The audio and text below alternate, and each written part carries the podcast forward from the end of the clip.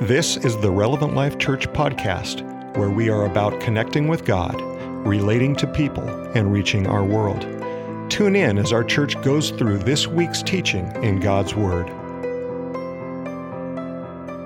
Thank you, thank you. Uh, I wanted, to, I have a couple things here I want to dialogue real quickly. If you're new with us, we would love to welcome you.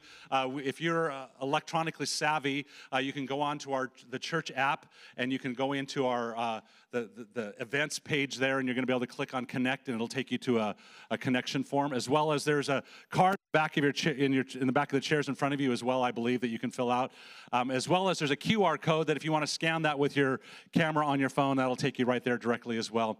We want to be better at connecting with you, and how many know that we can't connect with you if you don't share your information? So we want to be able to do so. If you have not done that, we would really, really appreciate that. Uh, so thank you so much. We're we're uh, thankful for the, your participation in the HVAC campaign for South Campus. Uh, we do have brand new HVAC over there installed this week. And we can say, yeah, hooray, right? Thank you, Pastor Sasser, for heading that up. He did an amazing job with coordinating all that with the company that he works for. And we couldn't have done it without him. But I want to also invite you, it's not too late to give.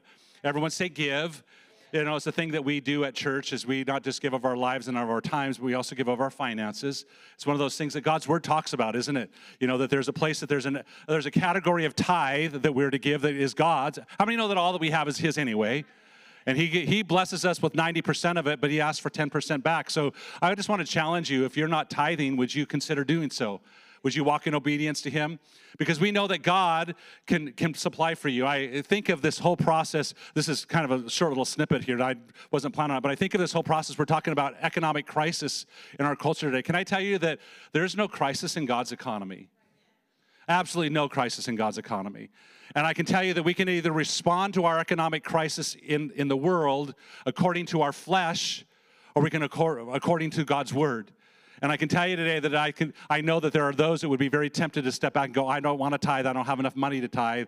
And God's going, Hey, I'm I'm opposite of all that. I want you to give and then I can provide. I want you to give and then I can protect. I want you to give and I can rebuke the devourer off your life. Good, good preaching, Pastor Kevin. Um, anyway, so if you haven't given to the HVAC campaign, we desperately would love for you to do so. We're not even halfway there yet, but it's installed and you're going to benefit from it. We talked about turning the heat up to 98 degrees and just letting you feel the heat, you know. Uh, welcome to the hell at RLC. No, just kidding. Uh, anyway, uh, we might do that if the money doesn't come in, just saying. Everyone will just come to this, this campus. Well, we'll turn them up both places so you both feel the pain. Debbie's down here cheering. I want 98 degrees. How many would like some 98 degrees right now in Oregon? Maybe that's a little extreme, but okay. I would like some sunshine at least. Today I'm excited. Uh, I, one, one, I don't have to preach on Father's Day, uh, and that's always a blessing to me. Uh, but Pastor Rhonda, my amazing wife, was going to come, probably one of the strongest women that I have ever met. Uh, one of the most powerful. She is resilient, uh, and if you've watched her journey this last couple years, uh, she is a resilient, uh, passionate, faith filled woman. And she has a message today that God has laid upon her heart that I'm excited to hear. Um, I'm probably going to be crawling underneath the chair. Not that she's talking to husbands or fathers, but she's talking to Christians today. And so, uh, would you give her a round of applause as she comes?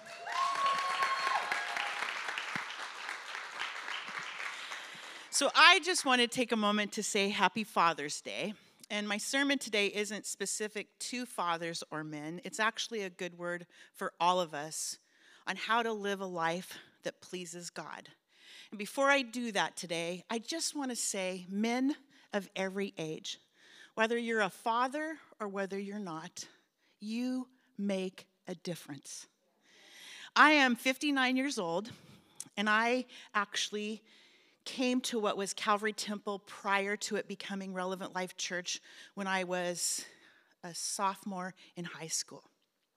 So I can look out at both of our campuses and in every service, I see men who have impacted my life. And even this last year, through a really, really hard journey of cancer, there were young men who impacted my life with their words, with their prayers, with their lives.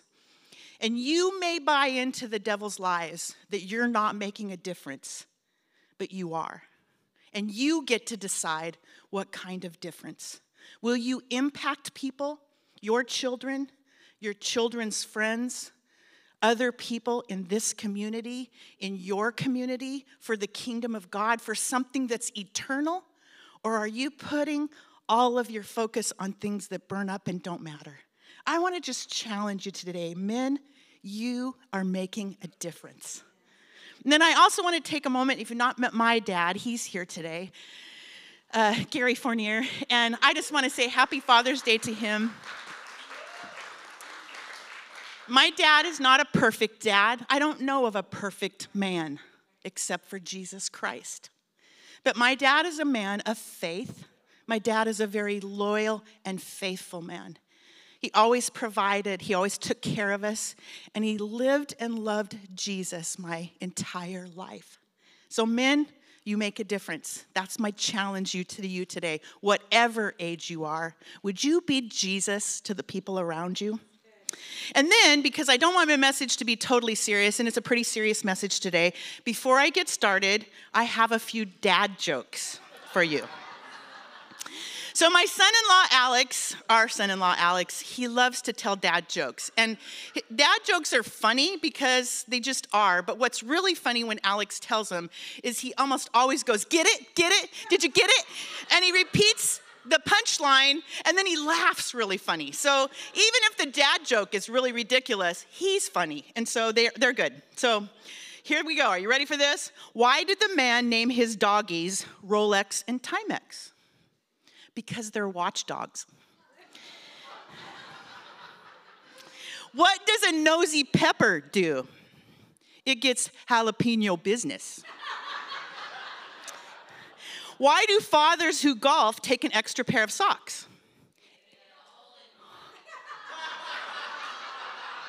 That was the Sanders ladies over there. You can tell they get dad jokes, all right? What do you call a dad when he falls through the ice? A popsicle.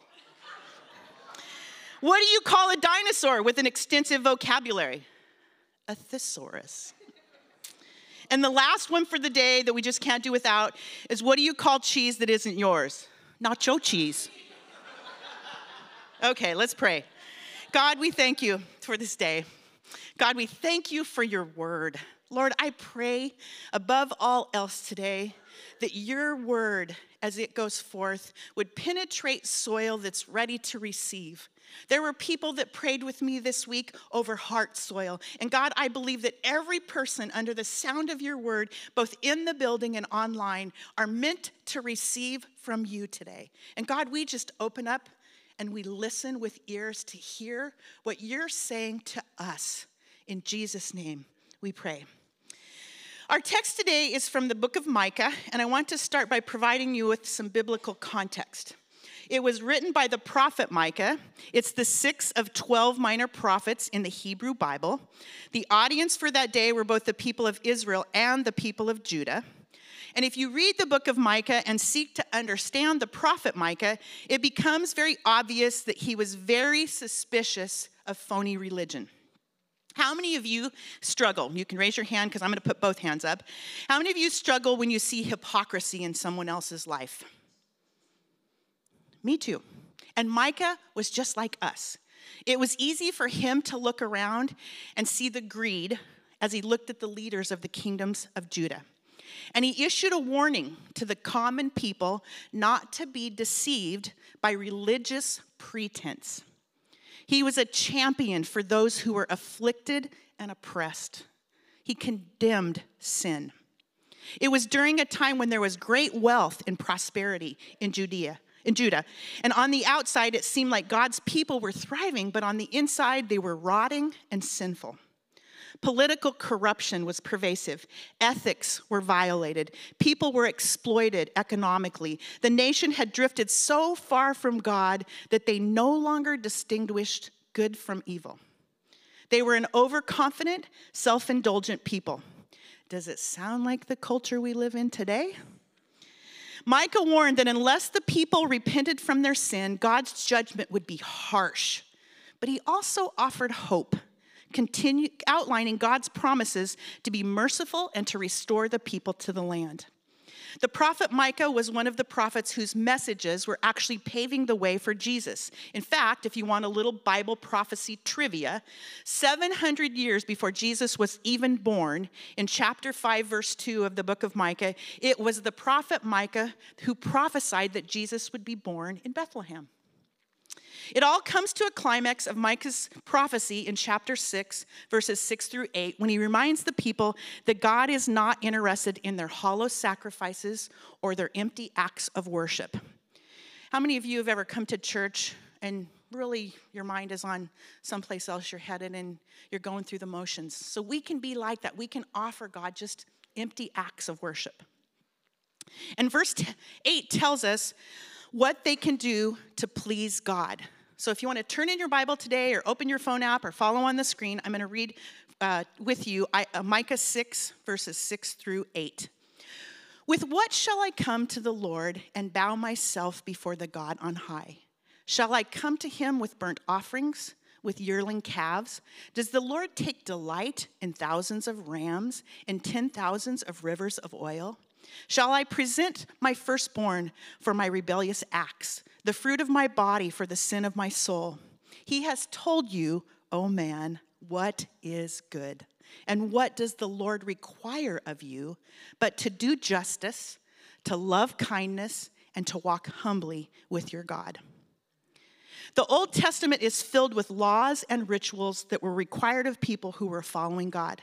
And Micah 6 8 sums up these laws and what they stood for.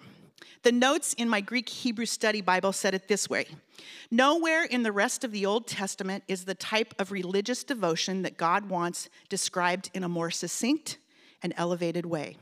Love of God and man are in, sorry, love of God and man are inextricably connected in what can be described as the high water mark of religious thoughts of the Old Testament. The message of the Old Testament prophets concerning the desired conduct of Israel, which was preached over several centuries, can be boiled down to this one single verse Do justice, love kindness, and walk humbly with your God. Inextricably actually means to form a maze or a tangle from which it's impossible to get free. And the high water mark, if you know what that is, that's the maximum recorded level or value of something. So, in other words, what my Bible notes were saying to me is it sums up this verse by saying the love of God and man is a knot so tight that you can't untangle it. And when you walk in that tight relationship with God, your life will show what He values most in how you treat others. And I really think it boils down to that. And today I want to call out these three things, as Micah did requirements that please God. These requirements will connect our faith with our actions. They align our walk with God to how we care for other people. They're tied in a knot that can't be separated. Do justice, love kindness, and walk humbly with your God. The first requirement to do justice. To do justice requires an action. In the he- original language, the Hebrew language, this word do means to accomplish, to perform an activity with a distinct purpose. You can't just acknowledge that things are wrong around you. It's more than observation or lip service. It isn't just knowing the difference between right and wrong. To please God, it means your day to day living will always move towards what is just. Every place you find yourself interacting with others, as part of their lives at work and at school, recreational activities, church, etc. You do what is right.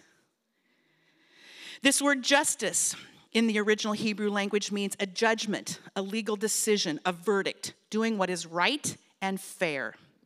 At its core, doing justice is being fair. When we think of being fair, we often think of rules. And we tend to believe that fair is people who follow the rules, and people who don't follow the rules, it's unfair, right? But realistically, I think it's important to recognize that often people will create rules that are fair for some and unfair for others. Even now, with so much of our world demanding equality and the fairness for all people, there's still the human tendency to slant rules that give an advantage to some and therefore creating a disadvantage to others. It's the reality of human nature. God's moral law of love is totally different than that. It would make the perfect thesis on fairness and justice. God's laws are always better than the rules created by humans who notoriously aim to benefit the few rather than the whole. So, I want to consider a little bit today how fairness is connected to God's laws. For instance, in any situation in which the Bible directs you to do the right thing, I want us to think how you would replace that with the word fair. And I'm going to give you a few examples so you can think about this as you ponder this week's sermon. Is it fair to be jealous of someone else's life on social media? We would all in this room say, well, it's not right to be jealous, but is it fair? Platforms like Facebook provide just the highlight reel of people's lives. It can make anyone's life look fantastically exciting. So, is it fair to feel down about your own life because of an incomplete picture you see of someone else's life? Is it fair to the other person to think negative thoughts about them because they share a portion of their life with you? God's law of love says, do not covet. Coveting is not fair to anyone. Is it fair to work less than an eight hour shift when you're being paid for eight hours? When you are paid by the hour, the expectation is that you work a full hour. Labor laws allow for rest breaks and lunch break, but it can be easy on many jobs to give a half hearted effort or waste time doing other things besides your job. Is it fair to your coworkers who are working a full shift when you don't? Is it fair to your employer who hired you for a full eight hours? Is it fair to yourself to allow a wrong behavior to ruin your reputation and potentially hinder your family by losing your job? God's law of love says don't steal, and that's stealing from your employer. God's law is fair to you and your employer. Another example is it fair to look at pornography or have an extramarital affair? We would all say it's wrong, it's not right, but is it fair?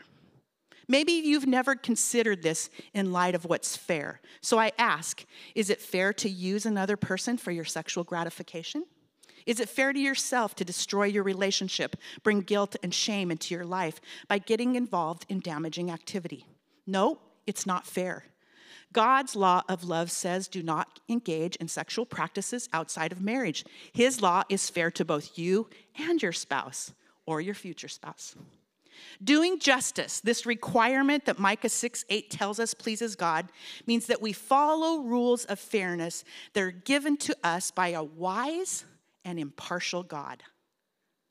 I love that. So, what are some practical ways that we can do justice? First of all, I think you fight unfairness in your own environment, your culture, where you live. Human beings are not naturally just. Promoting justice and fairness means we must be intentional in how we treat the people in our lives. In the areas where we have any control or influence, we should be intentional to change situations where justice and fairness is being compromised. There are many ways we can get involved in the fight for fairness in social justice issues, healthcare issues, racial injustice, voting rights, gun violence, rights for the unborn. The list of unfairness in society is really endless. You can get involved by voting, by educating yourself, examining your own beliefs and your habits. Do they align? Discover local organizations and take positive actions in your community. Volunteer, donate, be a foster parent, get involved with a program for seniors or those who are disabled. There's a lot of ways that you can do justice in your community, kind of on a big scale. And even in the most basic way, you can do justice by treating people the way you want to be treated. How? Take turns. Tell the truth. Play by the rules. Think about how your actions and your words will affect others when you're in line at the store, when you're ordering at a restaurant, when you leave your cart in the middle of the parking lot, when you take the last of something and you don't let someone know you did and they're out. There are so many ways that our actions and words can impact others in an unfair way. How about listening to people and having an open mind? Don't blame others for your mistakes. Don't take advantage of people. And don't play favorites. Those are simple ways to do justice in your world. And I challenge you this week let God speak to you where maybe you need to practice better, do justice. Another practical way you can do justice is to continually compare your thoughts and your actions to God's rules of fairness. I think sometimes we are so busy looking at man's rules of fairness, we forget God has a sure word for us. 1 Samuel 16 7 reminds us that man looks at the outward appearance, but the Lord looks at the heart. And we should search our own hearts and ask ourselves, what is motivating my decisions and my thoughts about other people? Asking this can help you see where you need more justice in your thoughts and your actions. For example, ask yourself things like Is it really just to base my entire opinion on a mistake I saw someone make? Or on their personality? Or their quirky behavior? Or why do I think my way is the only way or always the right way? Philippians 2 3 tells us, Do nothing. Ooh, not even, there's no option there. Do nothing out of selfish ambition or vain conceit. Rather, in humility, value others above yourself. That's a strong word. And just working on that means you don't have time to worry about other people you have a lot going on in your own life. Isaiah 30, 18 tells us the Lord is the God of justice. Isaiah 1 17 says, Learn to do good, seek justice, correct oppression, bring justice to the fatherless, and plead the widow's case. All throughout Scripture, we can see where God practices perfect justice. He doesn't lie, He's never partial to one person over another. He's actually perfect love. And you know what? His purpose is to make us like him, which means we have a, a responsibility to de- determine to practice justice like he he does. The second requirement for a life that pleases God is to love kindness or mercy. In the original Hebrew language, this word kindness indicates loving kindness, goodness, faithfulness, love, acts of kindness, and mercy. It's actually the same word that the Bible uses to refer to God's loving kindness towards us as sinners. Showing mercy is when we withhold a deserved punishment. God, in His mercy and His kindness, withheld what we deserved. And many times He does that even now. He withholds the punishment for our wicked and our fleshly behavior. That's mercy. Mercy is what caused God to send his only son to die a horrible death for our sins. In this context, kindness and mercy are interchangeable. Psalms 136 says, Oh, give thanks to the Lord, for he is good. For his mercy and kindness lasts for just a second. And you better be in line or you won't get any. No, it says his mercy and his kindness endures forever. How many of you can say that about you? I, I know that's one I struggle with. Luke 6 36 says, Be merciful just as your Father is also merciful. To love kindness and mercy is also an action. It's much more than being kind, it's even more than doing the kind thing for someone else. It's a demonstration of godlike character to others. God's kindness endures forever. It was sacrificial. It's the kind of mercy that saw what we could be, not what we are. It was selfless, it was not about himself. That's the kind of mercy and kindness we're commanded to do. The action that pleases God, love, kindness, and mercy, requires we are motivated to act zealously with great energy and enthusiasm in a way that shows other people that our heart is for them in a personal and on a human level. I think it takes us going to a much deeper place. How many times have you actually looked in somebody's eyes and recognized They needed to see kindness and mercy in action. That's the kind of thing God's requiring of us. So, what are some practical ways you can do this? I would say let God do the avenging while you practice mercy and kindness.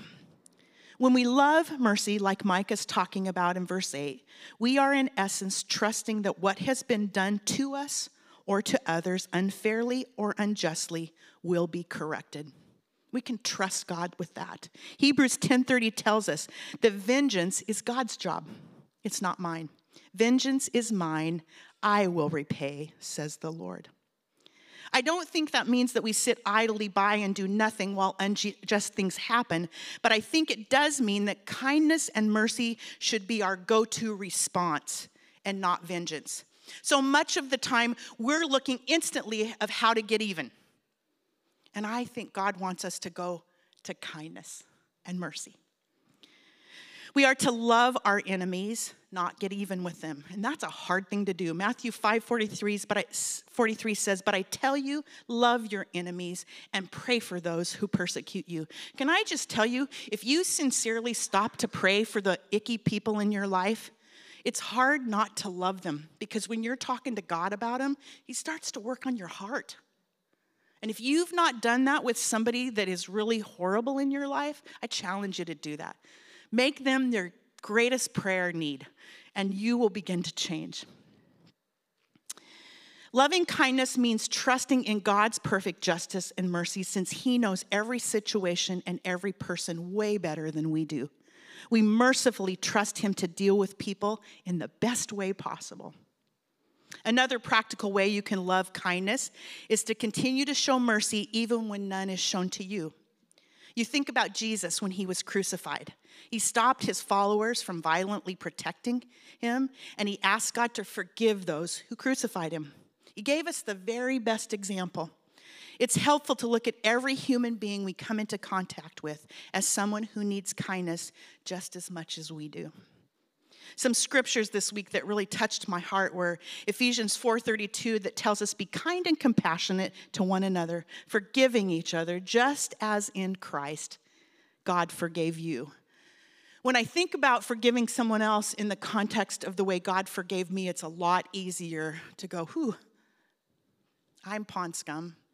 That person might be pond scum. I deserved forgiveness. I was given forgiveness, and they should be too. 1 Peter 3 8 and 9 in the Amplified Bible, I like all these extra words, give us this direction. Finally, all of you be like minded, unified, united in spirit, sympathetic, brotherly, kind hearted, courteous, and compassionate towards each other as members of one household, and humble in spirit, and never return evil for evil or insult for insult. Avoid scolding berating, and any kind of abuse, but on the contrary, give a blessing. Pray for one another's well being, contentment, and protection. For you have been called for this very purpose, that you might inherit a blessing from God that brings well being, happiness, and protection. And then a verse that really convicted me this week, and then God let it play out with my granddaughter. A verse uh, in Luke 6 35 says, But love your enemies and do good and lend, expecting nothing in return. And your reward will be great, and you will be sons of the Most High, for He is kind to the ungrateful and the evil. For most of us, it's easy to be kind to someone who appreciates it and thanks us and notices it. It can be easy to be merciful to people we think deserve it. But God is kind, it says, to those who don't deserve it and don't appreciate it. He's even kind and merciful to those who are evil. And to me, evil people are mean and cruel. And even God is kind to those people. This week, whenever Cam comes over, our, she'll be five at the end of this month, and whenever our granddaughter Cami comes over, she always wants to watch on the big movie room upstairs. She always wants to watch the Cinderella live story. And we always have to have popcorn and Peepaw was going downstairs to get water or something, I think, or, and he wasn't in the room. And the stepmother, how many of you always want something bad to happen to the icky stepmother in Cinderella. She's mean. She's mean, mean, mean. And those ugly stepsisters, you just want something bad to happen to them. And it's playing out, and all of a sudden, Cam, and I'd already felt convicted over this scripture about being kind and merciful to people who are evil. And Cam goes, She is evil. And I was thinking, wow, a five year old can see the evilness in that. And then as the rest of the show plays out, I kept thinking, it's we kind of do that in real life, not just watching something on TV. We see people that are cruel and evil and mean, and we want them to get their what they deserve. And I love that this scripture, I said, Lord, make my heart like you. And you see at the end of the show where the stepmother's walking down the stairs, and Cinderella turns and looks up at her and she says, I forgive you. She didn't have to do that. And I'm thinking, what a life lesson that we need in our lives to be more like Jesus. Cinderella had a lot of Jesus and she didn't even know it. The last requirement for a life that pleases God in Micah 6 8 is to walk humbly with your God. Humility, a modest view of one's own importance, unassuming or moderate in the estimation of one's abilities. Is there a Kleenex around here, people? Um, walking humbly with God is foundational for doing justice and loving mercy.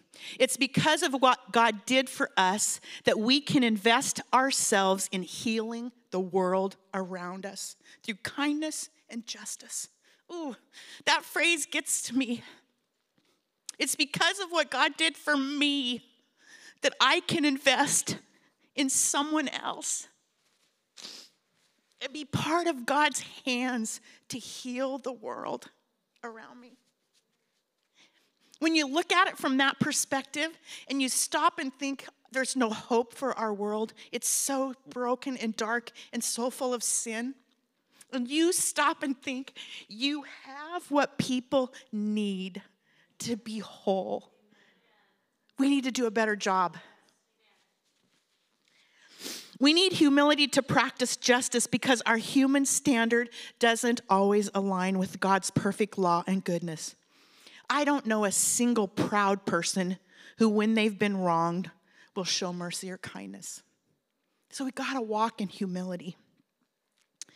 Walking humbly is a description of the heart's attitude towards God the intimate walk with God causes us to realize we're dependent on Him rather than our own abilities. If you're like me, I always try to solve it in myself first. And as I've gotten older, I start to realize I have nothing I can solve this with. I so desperately need Jesus. Any, any time that you start thinking you can change someone else's life in your own abilities alone, I guarantee you're not walking humbly with your God. It's probably the most difficult of the three requirements when it comes to pleasing God. It puts God in direct competition with the fiercest competitor in your life you. You think about that. I know it is that case with me. James 4 6 says this, but he gives more grace. Therefore, it says, God opposes and he resists the proud, but he gives grace to the humble. Proverbs 16 5 says, The Lord detests all the proud of heart. Be sure of this, they will not go unpunished. Proverbs 6, 16 and 17 makes it clear that God sees pride as an abomination. And so I went and looked that word up. An abomination is a thing that causes disgust or hatred. In the Bible, an abomination often um, referenced idols or things that were evil. And that's harsh when you think of that in a personal way. My pride, those moments when I think too much of myself, cause God to be disgusted by me or hate what I'm doing. I don't think any of you would raise your hand today if I were to say, who in here wants God to detest you or see you as an abomination? But I don't know that we're always good at self assessing when pride shows up in our lives, in what we say or how we treat others. It can even be hard to know how to get rid of it when you see it. How many of you ever recognized pride in your own life and you know it's important to have a good self-esteem and to be good be happy about your abilities and see yourself in a good way. So how many of you have ever struggled to go how do I make sure that this isn't pride and something that God detests? So I want to give you some practical things that will help you walk humbly with your God. Be open and honest about your weaknesses. Assess them regularly. Pride can creep back in before you know it. That doesn't mean you have to share every weakness of your lives with others, but it does mean you should avoid the temptation to make yourself appear better than others. How many of you have ever found yourself in the middle of a conversation go, wow, pat yourself on the back, you're sure I'm an amazing person. And you suddenly realize, I have just made myself sound like I'm so wonderful. And did I do that at the expense of somebody else? Probably. Some questions to ask honestly and answer are Are you unthankful and always looking for more than you've been given? Are you arrogant in your words and actions? Do you treat others less than or with disdain and contempt or condensa- condensation? Yeah, you rain on their parade. that, that was a slip, right? Um, condescension, there we go. Are you selfish? Are your needs above that other person? Are you f- defensive? Can you admit your faults? Do you struggle to forgive others or want to see them punished? Do you overreact emotionally, act out in anger, or yell, or even just give someone the silent treatment? Do you express prejudice or become judgmental of others? Are you jealous of others' success? Are you always comparing? Are you a bully? Do you have an attitude of superiority about your money, your success, your social status, your intelligence, your beauty, your strength? If you found yourself putting someone else's name behind any of these questions, you probably have pride issues. Just saying. Because it's really easy to do that when you think about it. The second thing I think you can do is be quick to admit when you're wrong. Fight that stiff necked stubbornness. Since we are imperfect human beings and do make mistakes, we should get really comfortable saying these simple words I was wrong. You guys can practice with me. How many of you can do it? I was wrong. You're a human being, and I promise you, you're gonna be wrong probably before you leave this building today. So get comfortable saying, I was wrong. Taking a stiff necked and stubborn approach to our own wrong actions and thinking will actually hurt us because it often causes us to lose credibility with other people. Having the ability to admit wrong and say, I'm sorry, especially to God through regular repentance of our sins, is essential to walking humbly with Him. And then I think it's important that we pray for a humble heart. Ask the Holy Spirit to open your eyes to the ways in which pride gets in the way of walking intimately with God and in relationship with others. I typed out a prayer that I think is a prayer you can pray when you want God to give you a humble heart. You say, God, I pray for a heart position of humility. Help me to be humble in such a way that I don't cheapen my own worth or value, but help me live like I have a greater purpose than just my own. Quicken my spirit to what it really means to live a humble life so my own worth will be reflective of your view of me. Lord, mold and shelter my heart in true meekness. I willingly accept and submit my will and my desires to you. That's a humble heart. And that's hard to pray sometimes. And lastly, a way I think you can walk humbly and do it practically is serve others. The quickest way to humility is to follow Jesus' example to serve others. Mark 10:45 says, "For even the Son of Man did not come to be served, but to serve and to give his life as a ransom for many." When you're serving others and not motivated by the need to be thanked or recognized, your actions reflect Jesus like nothing else. Walking humbly with your God boils down to one thing it means you will not seek honor for your own name, but for God's name. And that sounds really good and godly, but I think it's much harder to do than it sounds. We want to be recognized, we want to be praised. And I think you can do this where you walk humbly with God. When you recognize that all those amazing gifts and abilities that you have were given to you by Him not for your own self recognition and for you to be anything important, but for you to give yourself away to this broken world that needs Jesus with skin on. The message of Micah is still relevant today. Religious rituals, no matter how extravagant or practiced, will never compensate for a lack of love. 1 Corinthians 13:3 makes that very very plain. If I give all my possessions to feed the poor and if I surrender my body to be burned, but I do not have love, it does me no good at all. Working hard, public performances, or external displays of your gifts and talents, even complying on the outside to a set of rules is not as valuable in God's eyes as someone with a humble heart that simply does what is right. It's fascinating to me that Jesus gave us a very concise requirement in the greatest commandment found in Matthew 22, verses 34 through 40. Hearing that Jesus had silenced the Sadducees, the Pharisees got together, those religious know it alls. How many of you have ever been a religious know it all? One of them, an expert in the law, tested him with this question Teacher, which is the greatest commandment in the law? And Jesus replied, Love the Lord your God with all your heart and with all your soul and with all your mind. This is the first and the greatest commandment. And the second is like it love your neighbor only when they deserve it. No, love your neighbor as yourself. And think about how we love ourselves. Man, can we baby ourselves?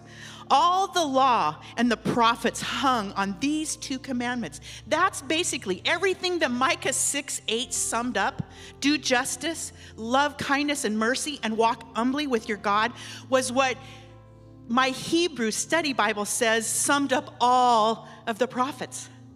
And Jesus said, This all was wrapped up in these two commandments love the Lord your God with all your heart, your mind, your soul, and strength and love your neighbor as yourself. So, how do you do that today? I want to give you some questions to ask yourself. Very specifically this week, where does injustice show up in your own life? Who are the lowly people in your life that need you to fight for fairness for them? Who in your life have you been quick to judge or treat unkindly? Do you think more of yourself than you do of others?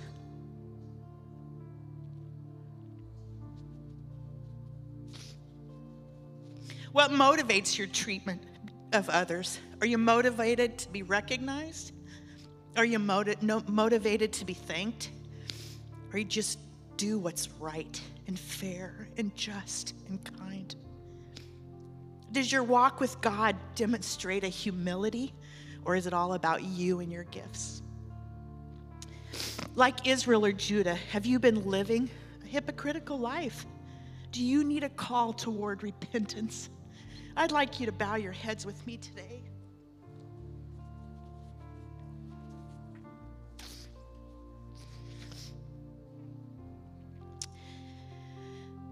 Father God, talk to our hearts today. Lord, I know that we live in such a broken world. And God, we can't expect to have a single impact for you if we can't figure out how to do these principles that are part of what helps us to live a life that pleases you. It will be the type of life that walks through our homes and our communities and our work and our school and our neighborhood, and our church, where we begin to see people changed. God, because we are doing what is right and fair, we are doing justice, and we are looking for opportunities to do justice. But God, like you, we can't just be all justice. We also need to love mercy and kindness. God, would you stir our hearts and convict us where we've had so much judgment, we've failed to show kindness or mercy. And God, if we've become bigger in our own lives than we need to be, would you help us today to desire an intimate walk with you that's full of humility and recognizes without you, we are absolutely nothing. And all we have to give is what you've given to us. Jesus, help us to do a better job today. Would you do that? Would you challenge us and change us and convict us and call us to a higher place? In Jesus' name. In Jesus' name. Our prayer team is coming this morning. And if you have something that you want the Lord to do in your life, I challenge you to come. I love the prayer team. I think this is the greatest team. I know a lot of you serve in other areas, and I'm really glad you're doing it. Please don't all leave those areas and get on the prayer team. But can I just tell you, these people are changing heaven. And don't leave here today if you have a need.